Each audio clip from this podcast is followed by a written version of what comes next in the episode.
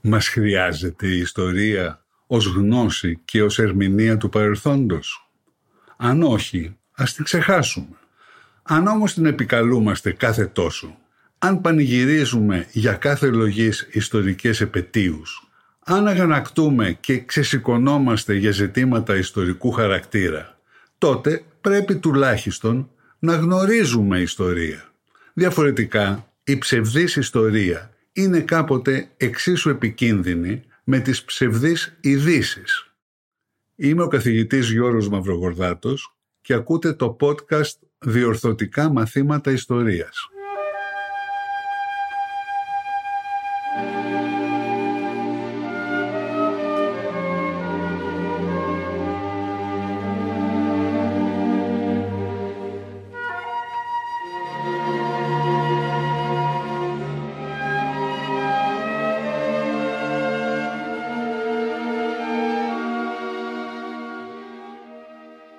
Άρνηση ή μάλλον διάρρηξη του ορθολογισμού και του ρεαλισμού της υποχρεωτικής ανταλλαγής των πληθυσμών υπήρξαν οι εξαιρέσεις που πέτυχε ο Βενιζέλος.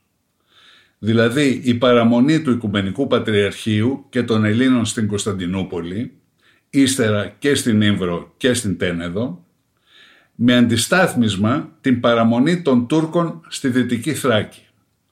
Διακηρυγμένος σκοπός της ανταλλαγής ήταν να πάψουν πλέον να υπάρχουν ελληνικοί πληθυσμοί σε τουρκικό έδαφος και τουρκικοί πληθυσμοί σε ελληνικό έδαφος, ώστε να μην προκύπτουν εφ' εξής αφορμές για διωγμούς και συγκρούσεις όπως πριν.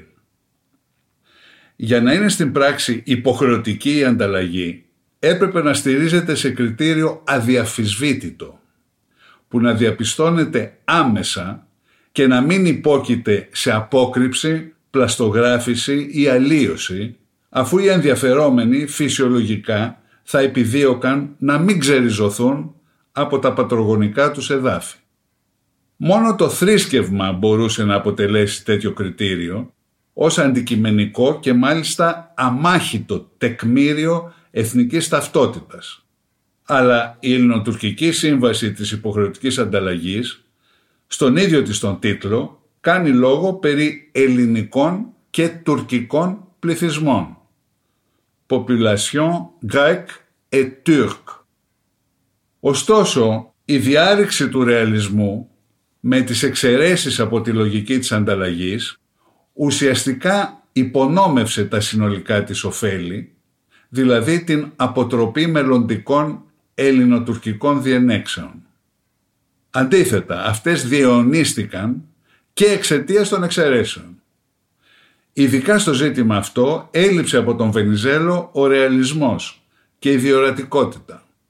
Όπως φαίνεται δεν μπορούσε ακόμη να κατανοήσει ή να αποδεχθεί ότι η νικήτρια και μαλική Τουρκία ήταν ένα νέο εθνικό κράτος σαν το δικό του και όχι πια η ιτημένη Οθωμανική Αυτοκρατορία. Το ίδιο ισχύει και για τον Βρετανό Υπουργό Εξωτερικών Λόρδο Κόρζον, κυριότερο σύμμαχο του Βενιζέλου στη Λοζάνη. Αυτή η αδυναμία κατανόησης μοιάζει παράξενη ειδικά στην περίπτωση του Βενιζέλου ως εθνικιστή πολιτικού. Την ανάγκη ή πάντως την επιδίωξη εθνικής ομοιογένειας δεν την αναγνώριζε όπως φαίνεται στην περίπτωση της Τουρκίας ούτε αναγνώριζε γενικότερα την εύλογη αξίωση του τουρκικού εθνικισμού να απαλλαγεί από πληθυσμούς και θεσμούς που όχι μόνο δεν μπορούσαν να αφομοιωθούν, αλλά και είχαν πρόσφατα αποδειχθεί μη νομιμόφρονες, ακολουθώντας τις επιταγές αντίπαλων εθνικισμών, όπως ο ελληνικός.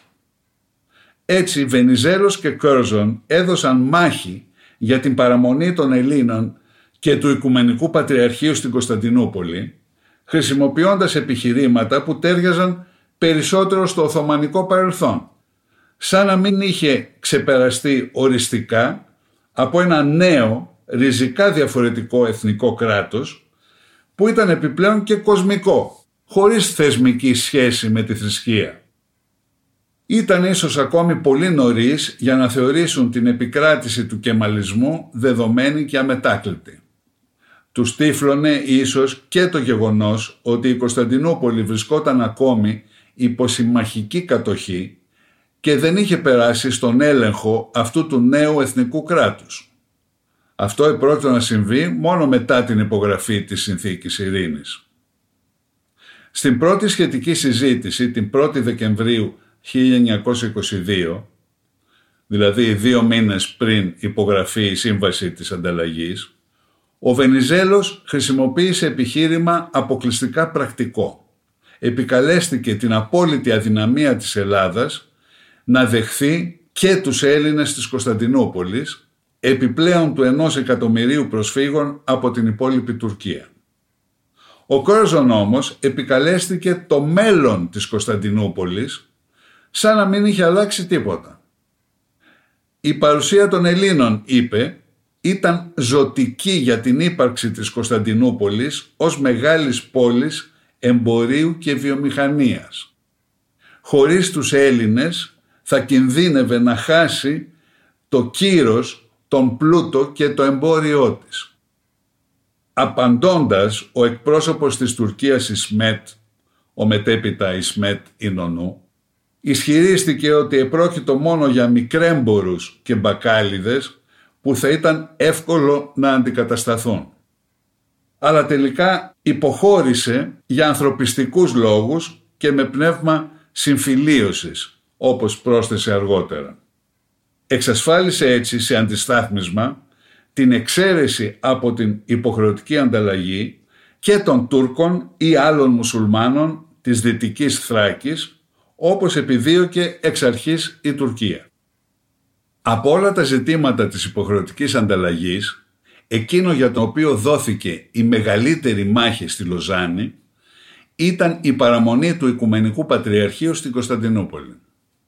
Σύμφωνα με τον Ιταλό πρόεδρο της αρμόδιας υποεπιτροπής, όλα τα άλλα ζητήματα ρυθμίστηκαν σε πέντε περίπου συνεδριάσεις, ενώ το ζήτημα του Πατριαρχείου απέτησε 20 δηλαδή τετραπλάσιο αριθμό. Λίγο έλειψε μάλιστα να προκαλέσει την αποτυχία και διάλυση της συνδιάσκεψης. Απαυδισμένος και εξοργισμένος από την τουρκική επιμονή και αδιαλαξία, ο Κέρζον αναφώνησε κάποια στιγμή «Αυτό δεν μπορεί να συνεχίζεται επάπειρον. Η Ευρώπη έχει και άλλα πράγματα να ασχοληθεί». Η τουρκική πλευρά παρουσιάστηκε εξ αρχής αποφασισμένη να εκδιώξει οπωσδήποτε το Πατριαρχείο. Είχε μάλιστα και μία εύλογη πρόταση, τη μετεγκατάστασή του στο Άγιο Όρος. Την αποχώρηση του Πατριαρχείου από την Κωνσταντινούπολη έθεσε τελικά ο Ισμέτ ως όρο για να αποδεχθεί την παραμονή του ελληνικού πληθυσμού της Κωνσταντινούπολης. Ήσαν λοιπόν δύο ζητήματα χωριστά και ανεξάρτητα το ένα από το άλλο. Όχι ένα ενιαίο ζήτημα όπως συνήθως νομίζετε. Στην εθνικιστική και ειδικότερα κοσμική οπτική του νέου τουρκικού καθεστώτος το Ορθόδοξο Πατριαρχείο δεν μπορούσε να διατηρήσει τα προνόμια του τη στιγμή που το μουσουλμανικό χαλιφάτο έχανε τα δικά του. Ωστόσο, αντιφάσκοντας με την προσέγγιση αυτή, ο Ισμέτ διάβασε μία μακροσκελή ιστορική επισκόπηση που αναδείκνυε πόσο ανεκτική είχε υπάρξει ανά τους αιώνες η Οθωμανική θεοκρατία απέναντι στις άλλες θρησκείες, αρχίζοντας από τον Μωάμεθ τον δεύτερο, τον επωνομαζόμενο Πορθητή. Ο Ισμέτ προφανώς ήθελε να δείξει την παράδοση ανεκτικότητας των Τούρκων ως έθνους όμως αυτή η χρονοβόρα αναδρομή στο Οθωμανικό παρελθόν όχι μόνο εξαγρίωσε τον Κέρζον, αλλά και του επέτρεψε να μείνει παράλογα προσκολλημένος σε μία αντίληψη απόλυτης ιστορικής συνέχειας. Μιλώντας για την τουρκική απέτηση να φύγει το Πατριαρχείο, παρατήρησε σαρκαστικά. Έτσι ακολουθεί η σημερινή τουρκική κυβέρνηση το παράδειγμα του Μωάμεθ του Δευτέρου. Ύστερα ζήτησε ο Κόρζον απλώς να διατηρηθούν τα μειονοτικά δικαιώματα ακριβώς όπως αναγνωρίζονταν από την Οθωμανική Αυτοκρατορία. Έφτασε μάλιστα στο σημείο να πει τελικά ότι ο Πατριάρχης ήταν ανέκαθεν ένας αξιωματούχος της τουρκικής κυβέρνησης από την οποία και διορίζεται. Παρόμοια μίλησε και ο Βενιζέλος. Χαρακτήρισε το Πατριαρχείο τουρκικό και όχι ελληνικό θεσμό, συμπεραίνοντας ότι η Ελλάδα δεν δικαιούται να αποφασίσει το μέλλον του. Είναι προφανής ο αναχρονιστικός και αντιφατικός χαρακτήρας αυτής της επιχειρηματολογίας. Εξακολουθούσε τάχα το 1923 να αποτελεί το Πατριαρχείο τουρκικό θεσμό με επικεφαλής αξιωματούχο της τουρκικής κυβέρνησης όπως στο Οθωμανικό σύστημα. Τότε όμως το μέλλον του θα έπρεπε λογικά να αποφασιστεί από μόνη την Τουρκία. Στην ουσία ο Κόρζον και ο Βενιζέλος εμφανίστηκαν προσκολλημένοι στο Οθωμανικό παρελθόν παραγνωρίζοντας τον ριζικά διαφορετικό χαρακτήρα της κεμαλικής Τουρκίας. Μπροστά στον κίνδυνο να διαλυθεί άπρακτη η συνδιάσκεψη, την τελευταία στιγμή ο Ισμέτ υποχώρησε και στο ζήτημα του Πατριαρχείου ως υπέρτατη απόδειξη των συμφιλιωτικών διαθέσεων της Τουρκίας. Ήταν άραγε ειλικρινής, γνώριζε μήπως ήδη τότε ότι οι φαινομενικές παραχωρήσεις του σε μεγάλο βαθμό θα ανατρέπονταν και θα ακυρώνονταν στην πράξη. Παραμένει η απορία για την έλλειψη διορατικότητας εκ μέρους του Βενιζέλου. Μέχρι τα μέσα Δεκεμβρίου του 1922 δεν είχε ακόμη αφήσει τον συνηθισμένο ρεαλισμό του. Διατηρούσε λοιπόν αμφιβολίες αν το Οικουμενικό Πατριαρχείο μπορούσε πλέον να λειτουργήσει στην Κωνσταντινούπολη και εξέταζε τη μετεγκατάστασή του στη Θεσσαλονίκη, όπως είχε προτείνει δύο μήνες νωρίτερα ο Πατριάρχης Μελέτιος, δικός του οπαδός. Σε δύο Μητροπολίτες που ήσαν κατηγορηματικά αντίθετοι, ο Βενιζέλος απαντούσε «Ευκταίο θα ήταν από κάθε άποψη να διατηρηθεί ο οικουμενικός θρόνος στην Κωνσταντινούπολη αλλά διερωτώ με αν είναι δυνατή η κανονική λειτουργία του Οικουμενικού Πατριαρχείου υπό τις σημερινές συνθήκες. Γεννιέται τότε το ερώτημα εάν δεν θα έπρεπε να επωφεληθούμε από την επιμονή της Τουρκίας να επιτύχει την απομάκρυνση του Οικουμενικού θρόνου για να επιτύχουμε την εγκαθίδρυσή του στη Θεσσαλονίκη διαπράξεως διεθνούς δηλαδή με διεθνή συνθήκη και επομένως τη διατήρηση του θεσμού που διαφορετικά κινδυνεύει να αποσβεστεί περιοριζόμενος σε μόνη την Κωνσταντινούπολη. Τι εμπόδισε τον Βενιζέλο να ακολουθήσει την κατεξοχήν ρεαλιστική ιδέα του ότι παρουσιαζόταν ευκαιρία να μεταφερθεί και να διασωθεί έτσι το Οικουμενικό Πατριαρχείο διαπράξεως διεθνούς.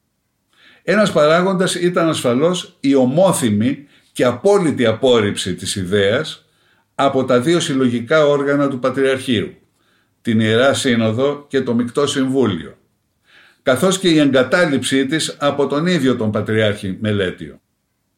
Άλλος παράγοντας ήταν η απόλυτη αντίθεση της ελληνικής κυβέρνησης και της ελληνικής κοινή γνώμης, με τον στρατό φανατισμένο και το λαό αγανακτισμένο, όπως έγραφε στον Βενιζέλο ο Υπουργός Εξωτερικών Απόστολος Αλεξανδρής από την Αθήνα. Όσο και αν φαίνεται απίστευτο, η ιτημένη Ελλάδα έμοιαζε αποφασισμένη να ξαναρχίσει τον πόλεμο μόνο και μόνο για να μείνει το Οικουμενικό Πατριαρχείο στην έδρα του. Ένας τρίτος παράγοντας, ίσως ο καθοριστικότερος, ήταν η διεθνή συμπαράσταση ειδικά στο ζήτημα του Πατριαρχείου. Από όλα τα ζητήματα της υποχρεωτικής ανταλλαγής ήταν εκείνο για το οποίο η Ελλάδα είχε τη μεγαλύτερη υποστήριξη από όλες σχεδόν τις χριστιανικές χώρες και εκκλησίες σε μια περιστασιακή αλλά φορτισμένη αναβίωση της αντιπαράθεσης χριστιανών και μουσουλμάνων. Γι' αυτό άλλωστε το ζήτημα απασχόλησε τόσο πολύ τη συνδιάσκεψη στη Λοζάνη και λίγο έλειψε να τη διαλύσει. Η διεθνής υποστήριξη δημιούργησε την ψευδέστηση ότι το Πατριαρχείο μπορούσε να διασωθεί αλόβητο με μικρές μόνο προσαρμογές αν η Τουρκία απλώς αποδεχόταν την παραμονή του. Έτσι ο Βενιζέλος, μολονότι είδε την ευκαιρία, δεν αξιοποίησε τελικά τη διεθνή υποστήριξη για να δρομολογήσει τη μετεξέλιξη του Οικουμενικού Πατριαρχείου σε κατεύθυνση ανάλογη με εκείνη του Βατικανού. Τη μετεξέλιξη αυτή θα εξασφάλιζε η μετεγκατάσταση του Πατριαρχείου στη Θεσσαλονίκη ή ακόμη καλύτερα στο Άγιο Όρος που ήδη είχε εμπεδομένο καθεστώς αυτονομίας. Με τη συνθήκη της Λοζάνης θα αποκτούσε επιπλέον όλες τις εγγύησεις μιας πράξεως διεθνούς όπως είχε σκεφτεί ο Βενιζέλος. Με ανάλογο τρόπο άλλωστε η παπική έδρα στο Βατικανό επρόκειτο το 1929 να εξασφαλίσει οριστικά την ανεξαρτησία της χάρη σε διμερή μόνο αλλά πάντως διεθνή συνθήκη με την Ιταλία, τη λεγόμενη συνθήκη του Λατερανού. Όσο και αν φαίνεται απίστευτο, το Οικουμενικό Πατριαρχείο για το οποίο δόθηκε τέτοια μάχη στη Λοζάνη, ούτε καν αναφέρεται στα τελικά κείμενα. Δεν αναφέρεται ούτε στη Σύμβαση Ανταλλαγής, ούτε στη Συνθήκη Ειρήνης. Μολονότι η σχετική συζήτηση οπωσδήποτε δικαιολογούσε και απαιτούσε ειδική πρόβλεψη. Αυτό άλλωστε προσδοκούσαν όσοι απέρριπταν την ιδέα της μετεγκατάστασης και είχαν ενθαρρυνθεί από τη διεθνή συμπαράσταση. Έχει κανείς την εντύπωση ότι το ζήτημα είχε απορροφήσει τόσο χρόνο, ένταση και ενέργεια, ώστε θεωρήθηκε αμέσως λήξαν προς γενική ανακούφιση μόλις ο Ισμέτ έκανε την προφορική δήλωση ότι η Τουρκία δεν επιμένει.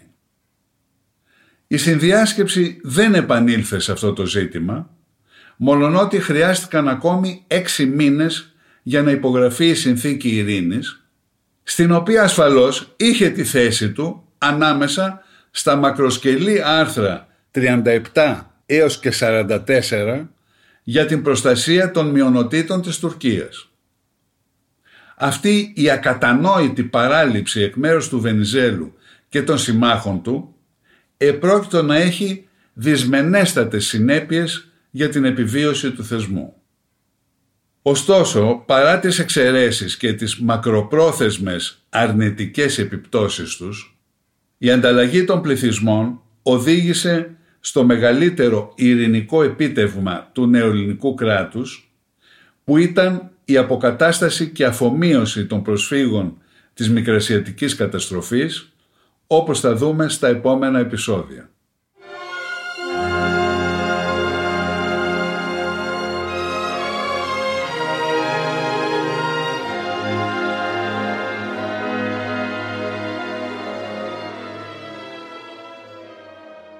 Περισσότερες λεπτομέρειες και βιβλιογραφικές αναφορές μπορείτε να βρείτε στο βιβλίο μου μετά το 1922 «Η παράταση του διχασμού» που κυκλοφορεί από τις εκδόσεις Πατάκη.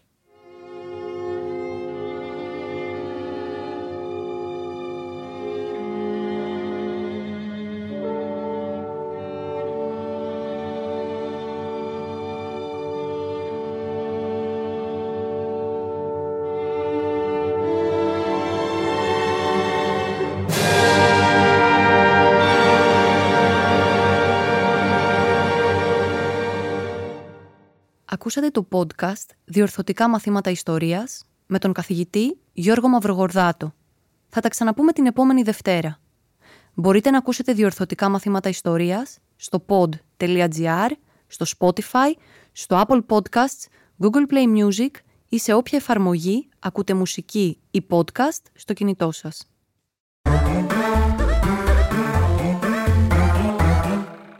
Pod.gr. Το καλό να ακούγεται.